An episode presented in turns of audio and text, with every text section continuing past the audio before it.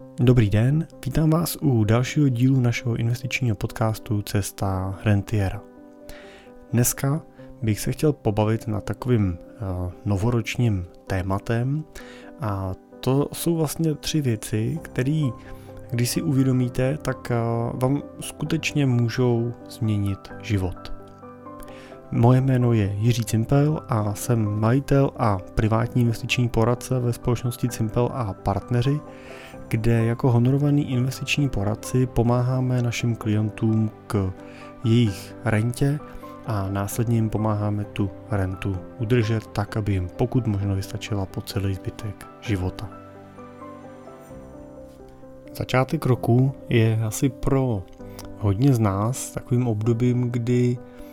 rekapitulujeme ten rok poslední, ten rok minulej a přemýšlíme vlastně nad tím rokem příštím. Často ty naše úvahy se nesou v takovém duchu trochu jako sebemrskačským, pač občas vypadají tak, že si vezmeme nějaký seznam přání, který jsme měli na začátku toho roku předchozího a no a teď si v něm proškrtáváme, co se vlastně splnit nepovedlo. Tak určitě znáte sami takový ty předsevzetí nebo cíle, který si na začátku roku často dáváme, jako zhubnu a nebudu tak jíst a budu dřív chodit spát a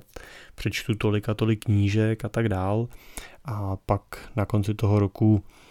si tak trochu sypeme popel na hlavu, že nám to vydrželo v lepším případě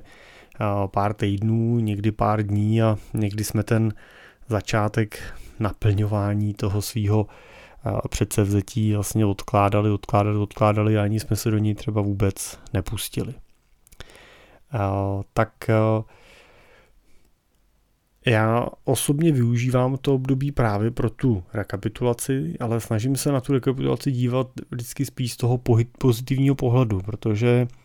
ono se prostě nikdy nepovede všechno, co si umanete, jo, nebo nikdy. Mně se to zatím nepovedlo a možná v tom je to a možná v tom je to kouzlo. Je vlastně a nikdy nesplníte úplně všechno, protože je otázka okamžikem, kdy splníte úplně všechno, co jste si vlastně umanuli, co jste si řekli, tak a, a, velmi snadno může taková situace vypadat jako konec a, a na ten se neúplně vždycky těšíme. Takže ono to, že se vám nepovede splnit všechno, vlastně nechává určitou příležitost a otevřený dvířka k tomu, že vlastně máte co plnit i v tom roce příštím a když už víte, že chcete něco plnit, tak zase na to můžete nabalit něco dalšího. Tak možná tady bych chtěl jenom mm, říct moji zkušenost, jako nebejt, nebuďte na sebe moc přísný, taky se říká, že nemá smysl brečet nad rozlitým líkem. To, co prostě jste v tom roce posledním nesplnili, to prostě jste nesplnili, teď už s tím nic neuděláte. A asi tou otázkou aktuální je vlastně přemýšlet nad tím, co z toho ještě vlastně skutečně aktuální a skutečně pro vás natolik důležitý, že to chcete zahrnout do nějakého seznamu svých přání pro ten rok následující a co už třeba ne, protože prostě se vaše priority, preference i situace změnila. Já osobně jsem podnikatelsky zažil v minulosti i takový ten přístup velmi jako detailní k pohledu těm svým budoucím cílům. A jsme před koncem roku měli takovou diskuzi v rámci naší takové menší mastermind skupiny s jedním z kolegů, který pracuje taky jako finanční a investiční poradce. A právě jsme se bavili nad tím, kdo jak přistupujeme k cílům a on vlastně nám popisoval tu svoji, ten svůj přístup a tu svoji situaci s tím, že vlastně má zpracovaný mnoha stránkový plán toho svého biznisu a dalšího rozvoje a ten plán má x bodů, x jako cílů, myslím, že to bylo skutečně jako v řádu nějakých nižších desítek a na každý ten cíl se rozvětvují nějaký podbody a podkroky a až to vlastně potom přetavuje do nějaký úplně denní agendy a denní činnosti. Tak já musím říct, že jsem tohle v minulosti zažil, taky jsem tyhle plány vypracovával a měl jsem je velmi detailní, skutečně často to byl plán s nějakým jako dlouhodobým výhledem, který jsem se snažil rozvíst až do těch jednotlivých jako denních úkolů, týdenních, měsíčních, který bych si mohl po té cestě postupně očkrtávat. A já teda musím říct, že v mém případě tyhle plány vlastně všechny skončily vlastně tak, že jsem je slavnostně sepsal, vytisk, sešil, položil na stůl a, a buď na tom stole postupně se zanesly hromadou papírů, který na ně přibývaly, a nebo jsem je prostě po chvíli uklidil do šuplíku s tím, že si ho vždycky každý měsíc projdu a očkrtám a, a pak jsem po a, nějaký řadě let zjistil, že v tom šuplíku něco takového mám a a už pak vlastně trošku komicky jsem si to prolistoval a pobavil jsem se nad tím, co jsem si před třema rokama myslel, že bude za pět let možný nebo že už bude třeba realitou. Tak já asi úplně nejsem zastánce těchto těch úplně jako rozsáhlých, detailních a mnoha stránkových plánů. Já osobně si myslím, že že v jednoduchosti je krása. My teda ve firmě používáme, máme nějaký business plán, máme nějaký model, se kterým pracujeme, ale vlastně nám to vychází z toho, že se snažíme si spíš definovat nějakou strategii a cestu, kterou bychom chtěli jít a popsat si nějaký důvody, proč touto cestou chceme jít a definovat si nějaký základní hodnoty, které chceme, aby nám ten plán vlastně pomohl posilovat a pak vlastně na ty jednotlivé cíle nebo těm jednotlivým tématům, kterým se chceme v tom daném třeba roce věnovat, tak vlastně si potom vytáhneme relativně jednoduchý projekty, což si nepředstavujte složitější, než že je to prostě seznam nějakých strategických kroků, který souvislosti s tím plněním toho cíle je potřeba udělat a ty se přidělí teda konkrétnímu člověku. No, ale doplňuji, doplňuji k tomu, že se bavíme o plánu, který zahrnuje sedm, sedm zaměstnanců plus nějakou další skupinu ještě externích, externistů, který vlastně se na něm podílí, takže není to úplně plán, který bych si psal sám pro sebe na ten další rok, ale je to plán pro firmu, je to plán pro sedm lidí, kteří ho vlastně vykonávají a nějakým způsobem na ně spolupracují, takže tam už určitou koordinaci těch jednotlivých kroků potřebujeme, aby jsme nedělali zbytečně dvakrát. Pokud bych se podíval na plán můj osobní, tak pro mě velkou inspirací byla knížka The One Thing, ta jedna věc v překladu, kterou napsal Gary, Gary Keller a on vlastně tu knížku postavil na jedné nosné myšlence a vlastně na jedné nosné otázce. A ta otázka je, co je ta jedna jediná věc, kterou když uděláte, zjednoduší vše ostatní, anebo v nejlepším případě zjistíte, už že už nemusíte dělat nic jiného. To znamená, co je ta jedna věc, kterou když uděláte, tak udělá největší změnu, ten, bude to ten game changer, ten, ta věc, která skutečně vlastně posune mílovými krokama dopředu to, co se kolem vás děje. Mě tahle úvaha hrozně zjednodušuje život, protože najednou mi pomáhá vlastně se fokusovat a zaměřit tu pozornost na nějaký jeden konkrétní bod a na jednu konkrétní úvahu. A, a tu jsem schopný dlouhodobě rozvíjet a jsem schopný se k ní vracet a jsem schopný na ní dlouhodobě pracovat. Dělá mi problémy pracovat na pěti věcech najednou, ale nemám tak velký problém prostě vzít jednu věc, kterou skutečně můžu aplikovat do toho svého života. Často zjistíte, že to není zas tak jako obrovská věc, že to není to, že si musím postavit Eiffelovku nebo musím dojít pěšky na severní pol. No. V mém případě třeba se už nějakou dobu vracím zpátky vlastně k nějakému jednomu tématu a to je to je delegování. Vlastně většinou skončím u toho, že se snažím najít to, co bych dělat nemusel, co může udělat někdo jiný za mě a kde já se můžu zaměřovat na to, co je mojí silnou stránkou. No, tak myslím si, že nás celý život vedli k tomu, i jako ve škole, aby jsme se snažili posilovat ty svoje slabé stránky aby jo, vždycky nás známkovali, máš tady trojku, máš tady čtyřku z češtiny, z matiky, já nevím z čeho, z hudebky, z tělociku, tak pojď si to zlepšit. Jo, co můžeš udělat pro to, abys to zlepšil. Jo, na, nauč se něco, nech se vyzkoušet a tak dál. Ale k čemu to vlastně vede? No, tak vede to vlastně k tomu, že výsledkem toho je, že bychom ideálně měli být všichni průměrní. Měli byste, není tak důležitý, kde máte excelentní výsledky, ale důležitý, abyste neměli ty špatné výsledky. Jo, takže lepší dobrý dvojkář, než někdo, kdo má jo, jedničku, jedničky z matematiky a exceluje v tom, ale prostě jo, v češtině skoro propadá, no tak to v tom současném systému nebo v tom systému, ve kterém já jsem vyrost ve školství, tak uh, úplně nebude, úplně nebude fungovat a bude vám to komplikovat nějaký přijetí na vysokou školu a tak dále. Takže jo, Ideálně, když máte jedničky ze všeho, no, ale uh, aspoň ať tam nejsou teda ty trojky, čtyřky, no ale uh, otázka je, jestli ten průměr je to, co vlastně vás pak udělá v životě šťastným. Takže ta moje filozofie a ta moje věc, ta moje jedna věc, na kterou já se třeba snažím soustředit, uh, ať už v práci nebo i v životě, tak je na, na to hledání těch silných stránek u sebe a i u lidí, kteří jsou kolem mě, ať už jsou to spolupracovníci, nebo jsou to moje děti, nebo je to moje rodina, tak vlastně hledat ty silné stránky těch jednotlivých lidí a pokud možno propojovat ty lidi dohromady tak, aby se mohli věnovat primárně těm svým silným stránkám a ty slabé stránky bylo, vlastně se mohly napojit na někoho, pro koho ta moje slabá stránka je jeho silnou stránkou. No a pak je to vlastně ideální konstelace, když všichni dělají to, co jim jde nejlíp, většinou je to i nejvíc baví, když jim to jde nejlíp. A, a podporují tím vlastně ty slabé stránky těch ostatních. A pak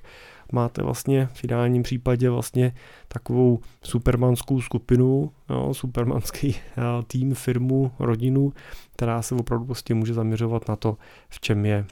v čem je nejlepší. A pak samozřejmě pokud máte tým lidí, kteří dělají věci, které jsou nejlepší, tak i ten tým se může stát nejlepším. Tak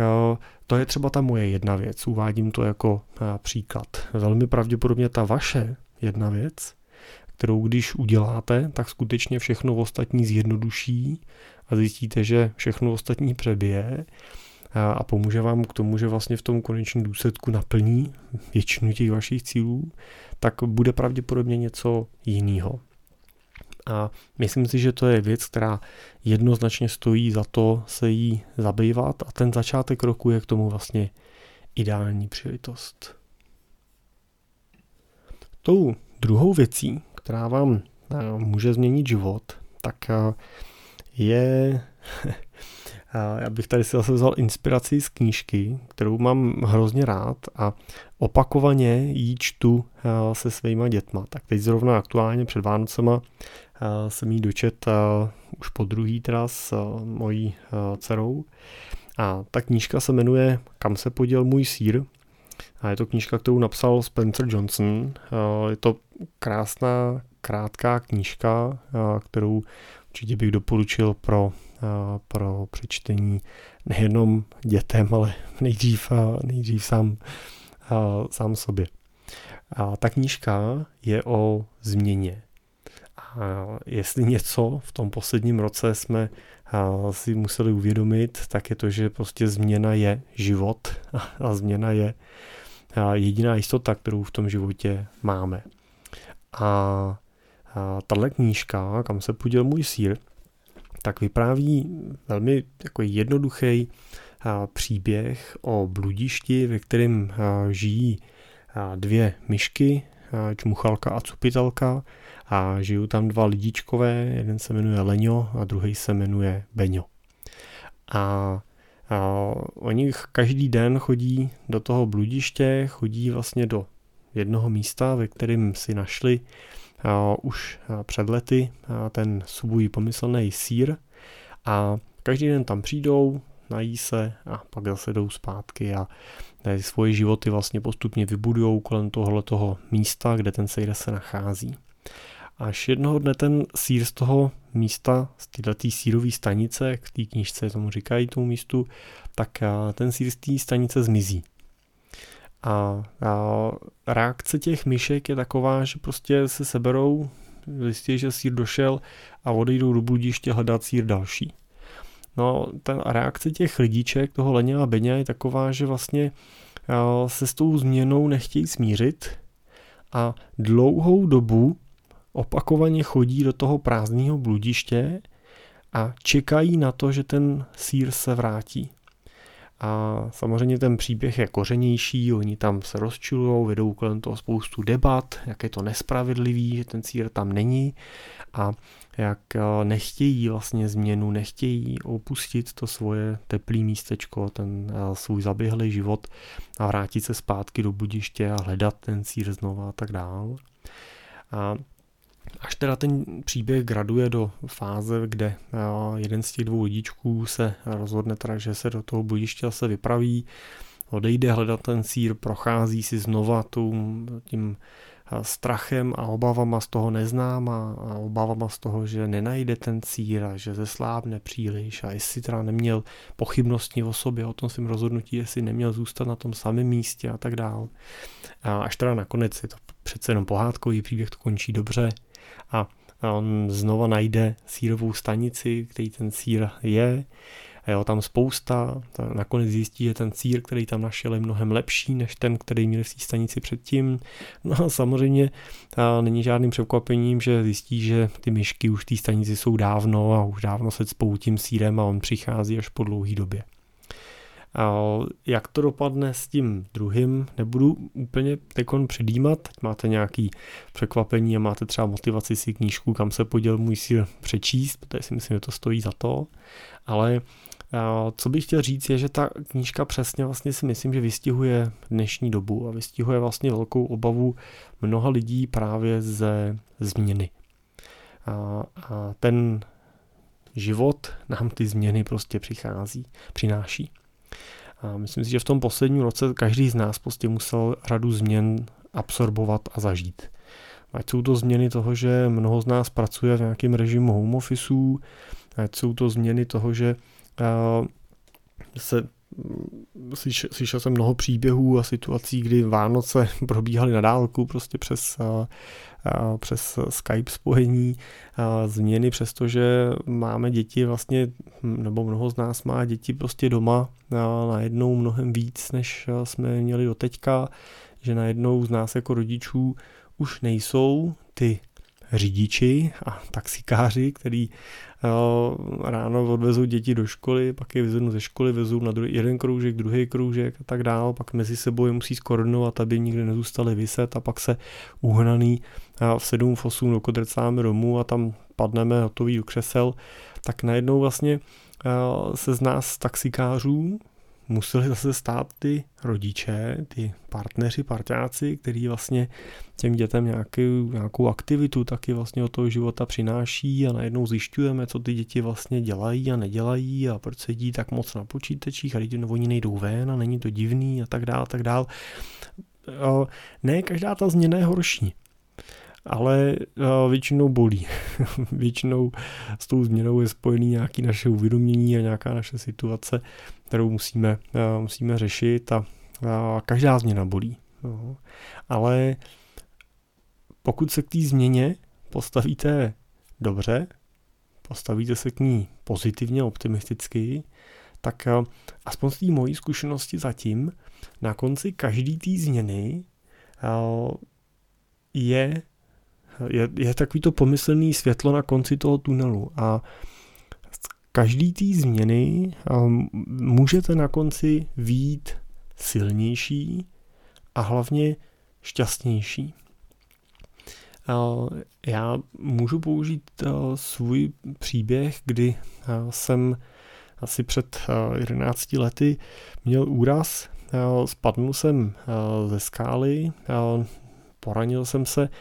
Lámal jsem si eh, všechno možné, co šlo, ale asi takový jako nejcitlivější eh, zranění bylo zranění nebo zlomenina všech čtyř kotníků. Jsem s překvapením tehdy zjistil, že mám čtyři a ne dva.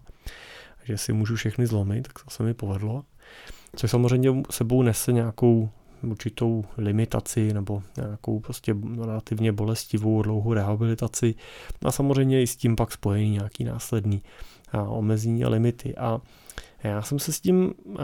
asi dva nebo tři roky po tom úrazu pořád vlastně potýkal a byl jsem na tom emočně a psychicky ne moc dobře. A najednou jsem začal mít takový ten pocit, že tohle to už nebudu moc a tohle to už nebudu moc a asi už neuběhnu tohle a tak dále a už si neudělám dřep a podobné věci a podobné úvahy. Až do určitého okamžiku, určitý situace, kdy, kdy vlastně mě něco donutilo ten postoj změnit a já jsem se rozhodl, že z toho svého handicapu, z toho omezení, udělám vlastně výzvu, udělám z toho eh, něco, co mě vlastně motivuje překonat. A eh, od té doby a se ta situace vlastně jenom, jenom zlepšuje. A já jsem vlastně zjistil, že je pro mě mnohem větší motivací eh, vyrazit s dětma na procházku, ujít 10 kilometrů, anebo prostě jít se proběhnout a zaběhnout si 3-4 kilometry, když vím, že vlastně proto musím překonat nejenom ten diskomfort toho, že musím stát a oblíknout se a jít ven, ale i to, že vlastně si každý ten den uvědomuji, že vlastně štěstí, že můžu, že, že můžu jít prostě ven, že můžu na ty nohy stoupnout, že můžu použít, můžu s nima běžet. A že, že mě možná budou potom bolet, že budu muset jako absorbovat nějakou nepříjemnou situaci, ale já vlastně sám u sebe vidím, že čím víc chodím a čím víc běhám, tak eh, tím eh, jsou ty nohy v lepší kondici a tím víc toho ujdu a tím víc toho uběhám. Ale tohle jsem předtím, než se mi ten úraz stal, vlastně nikdy nezaznamenal. Sam, samozřejmě to tak bylo i předtím, ale ten rozdíl nebyl tak markantní, protože šlo jenom o nějakou svalovou zážitost, jestli ujdu 12 km, 15 km, ale tím, že se mi ten úraz stal, tak vlastně já jsem zaznamenal i rozdíl toho, že když jsem pravidelně chodil, tak jsem najednou byl schopný jít nejenom 6 km, 7 km, až by mě to pak už bolelo, ale najednou jsem byl schopný jít 10 km aniž by mě to dramaticky bylo. Najednou jsem přemýšlel o tom, v jakých jdu botech, jakým způsobem, a tak dál. A, a mě jako člověka, který má rád výzvy, tak to postavilo do role a do situace, kdy mě vlastně baví tyhle výzvy přestup, překonávat. Ale bylo potřeba si uvědomit, že ta změna, ač byla spíš jako špatnou zprávou, ač prostě to bylo nepříjemný a bolestivý, tak najednou pro mě mohla být něčím, co mi v pozitivním směru život mnohem víc zlepšilo, než mi ho to zhoršilo. A když jsem si tohle uvědomil, když jsem tu změnu přijal jako pozitivní událost, tak eh, jsem byl schopný se s ní vyrovnat a skutečně z ní ty pozitiva začít těžit. Takže Tou druhou věcí, která vám ten život může změnit, je podle mě přesně právě to uvědomění si toho, že ta změna je přirozenou součástí života, že na ní není nic špatného a že bychom měli ty změny přijímat tak, jak přichází a a vlastně přijímat s nějakou pokorou a s nějakým vděkem a možná s vědomím toho, že mají nějaký vyšší poslání a vyšší účel, který my si možná teď úplně ještě neuvědomujeme, ale ten život nám můžou změnit k mnohem lepšímu, než ho dneska máme. Je určitě lepší tu změnu přijmout, než s ní bojovat. No a tou třetí věcí, která vám může změnit život, je něco, co teda nemám, nemám z knížky, že možná bychom na to určitě nějakou knížku dokázali najít taky, ale je to něco, co se učím ze dvou nebo od dvou úplně odlišných skupin. A tou jednou skupinou jsou mladí, řekněme do 30 let, já teď nevím, jestli to je generace mileniálů, nebo jestli je to generace Z, Y, trošku se v tom ztrácím, ale řekněme, to jsou to právě tyhle ty mladí lidi, kteří pracují pár let, většinou bych řekl do, do 30 let, kteří ještě nemají, nemají rodinu a děti. A tou druhou skupinou, zase opačná skupina, je to skupina vlastně těch našich klientů, těch rentiérů, který už zase většinou jsou ve věku, řekněme třeba 55 let, 50 let a víc. A v ideálním případě už jsou to lidi, kteří dneska nepracují, už jsou v tom období toho, kdy třeba exitovali ty svoje firmy nebo ukončili ty svoje profesní kariéry a a jsou dneska rentiéry. A věnují se nějaký už třeba bohulibý činnosti, nebo se věnují rodině, věnují se sobě, a nebo už prostě podnikají opravdu prostě pro, pro radost a, pro zábavu a už tam není ta primárně finanční motivace. A to, co jsem se naučil těchto dvou skupin, je to, že vlastně proto, abyste vydělávali víc peněz, tak nemusíte pracovat víc to, co musíte, je pracovat chytřejš. A možná to navazuje na ten bod číslo jedna, co jsem říkal, když jsem mluvil o té jedné věci, která vám může změnit život. že pro mě je to ta, no, to delegování těch jednotlivých věcí a spojování těch lidí dohromady, tak tohle je podle mě něco, co je zásadním uvědoměním si i na té vaší cestě k rentě. Protože dnes a denně vítám, vídám řadu klientů, který už vlastně by rentiéry být mohli, mohli by přestat pracovat a velmi komfortně žít z toho svého majetku, ale často je ten systém nechce pustit. Často je to prostě pořád drží v tom pomyslným takovým, řekněme, jako krysím kolečku nebo uh, kolečko, co mají křečkové v těch terádích nebo terádích eh, těch svých uh, uh, králíkárnách nebo křičkárnách.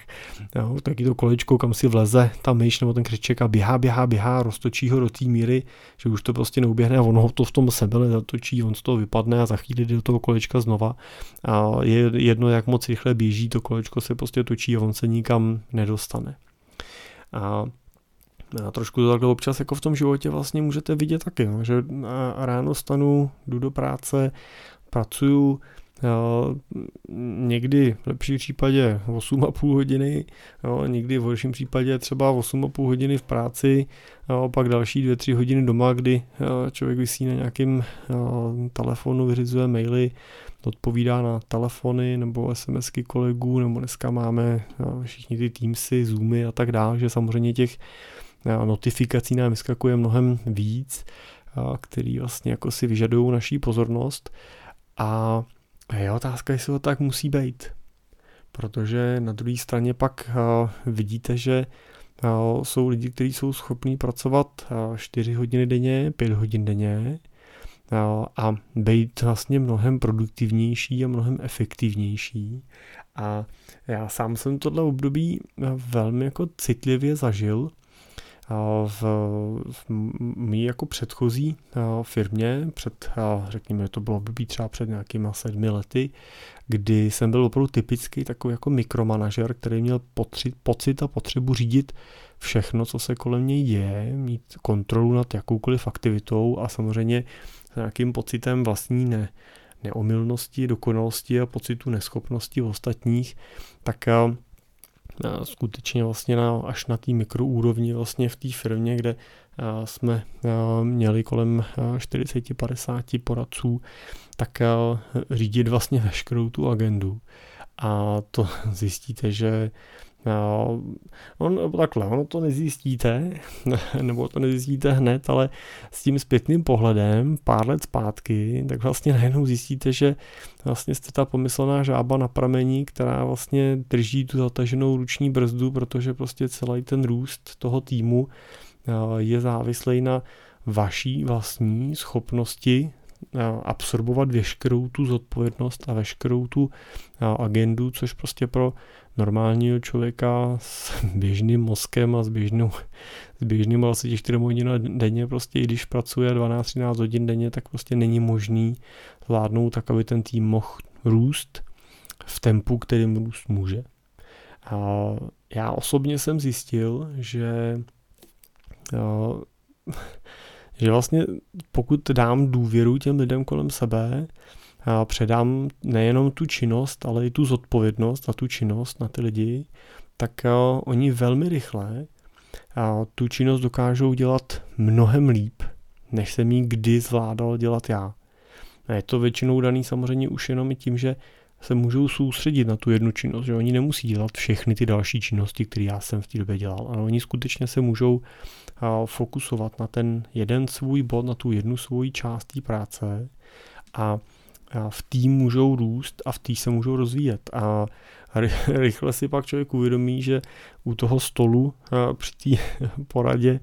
je vlastně takovým pomyslným největším pitomcem, jo, který, který vlastně už se na ty věci dívá a říká, no, tak tohle už je vlastně mnohem dál, než já jsem se kdy dokázal dostat a najednou vlastně už v řadě věcem nerozumím a nechápu, co mi ten člověk říká přesně jako v těch technických detailech, ale vidím, že vlastně ten výsledek uh, přichází a vlastně přichází lepší, než byl, když jsem to se snažil mikromanagerovat všechno já vlastně z vrchu a být tím nejdůležitějším. Uh, takže možná v tomhle bodě třeba pro mě osobně o tom, že nemusíte pracovat víc, ale chytřejš, tak to bylo o tom stáhnout se a nechat růst ty ostatní a být ochotný pustit tu zodpovědnost. A často právě ten, ten bod, ten bod, ten, ta třetí věc, to, že nemusíte dělat víc, ale chytřejš, souvisí s tím, že ne, co byste měli dělat, proto, abyste byli úspěšnější, ale s tím, co už byste neměli dělat proto, abyste byli úspěšnější. A souvisí to právě s tím, jaký věci byste z toho svého denního programu mohli škrtnout a mohli je prostě najednou přestat dělat. Nebo je dělat v desetinovém množství, kterým jste je dělali teďka. No, často, často je to vlastně o té vaší pozornosti a o schopnosti fokusovat, to znamená zaměřit na věci, které skutečně jsou klíčové. A teď já z toho nebudu dělat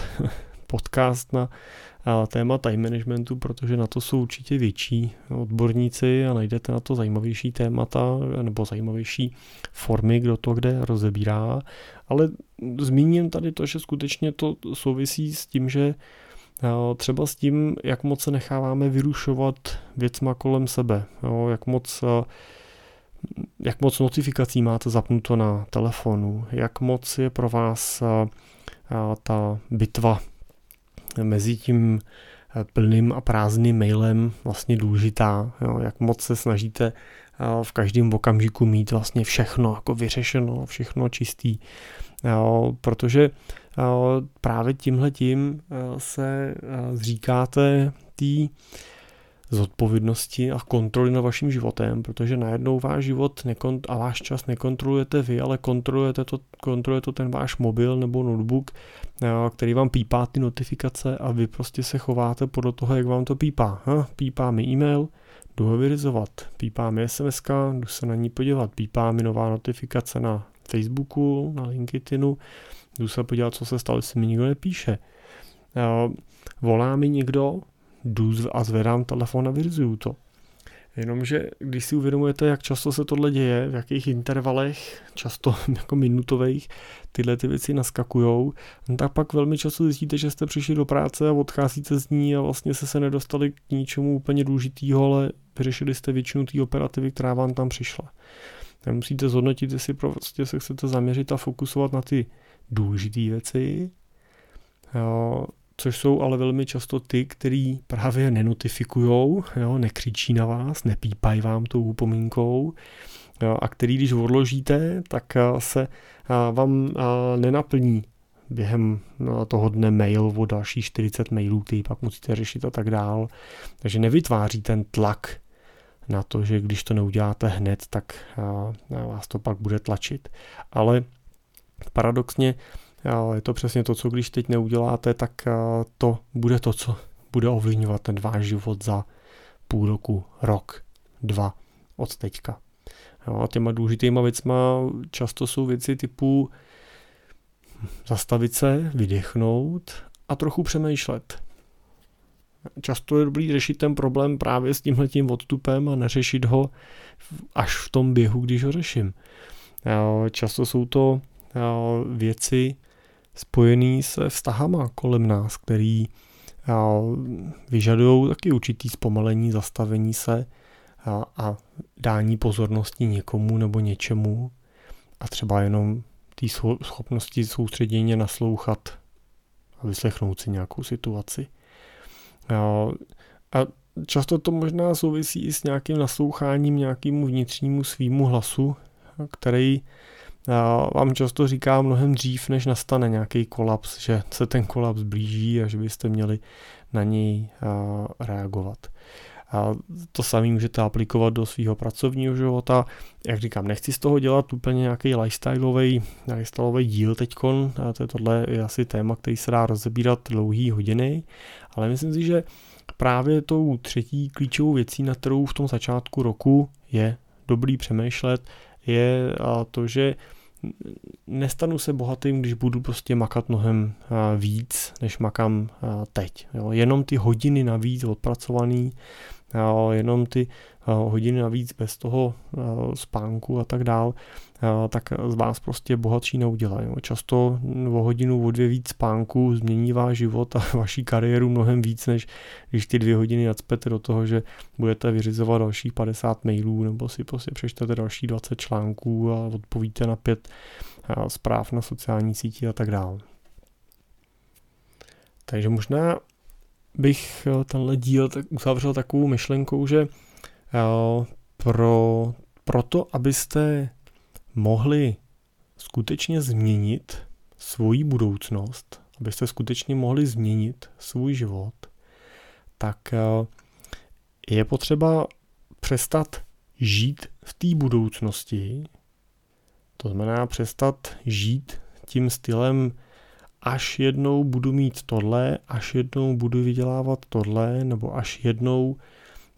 dosáhnu tohodle, tak skutečně začnu být šťastný a začnu pořádně žít. Ale je potřeba si uvědomit, že ta přítomnost je vlastně to jediné, co máme, to jediné, co můžeme skutečně ovlivnit a měnit. A je to taky to jediné, na čem v tom životě skutečně záleží. Protože když se podíváte kolem sebe, tak vidíte mnoho lidí, kteří žijou v budoucnosti, žijou tím, co jednou bude. A ta druhá, možná ještě o něco větší skupina, jsou ty lidi, kteří žijou v té minulosti a žijou zase tím, co bylo a,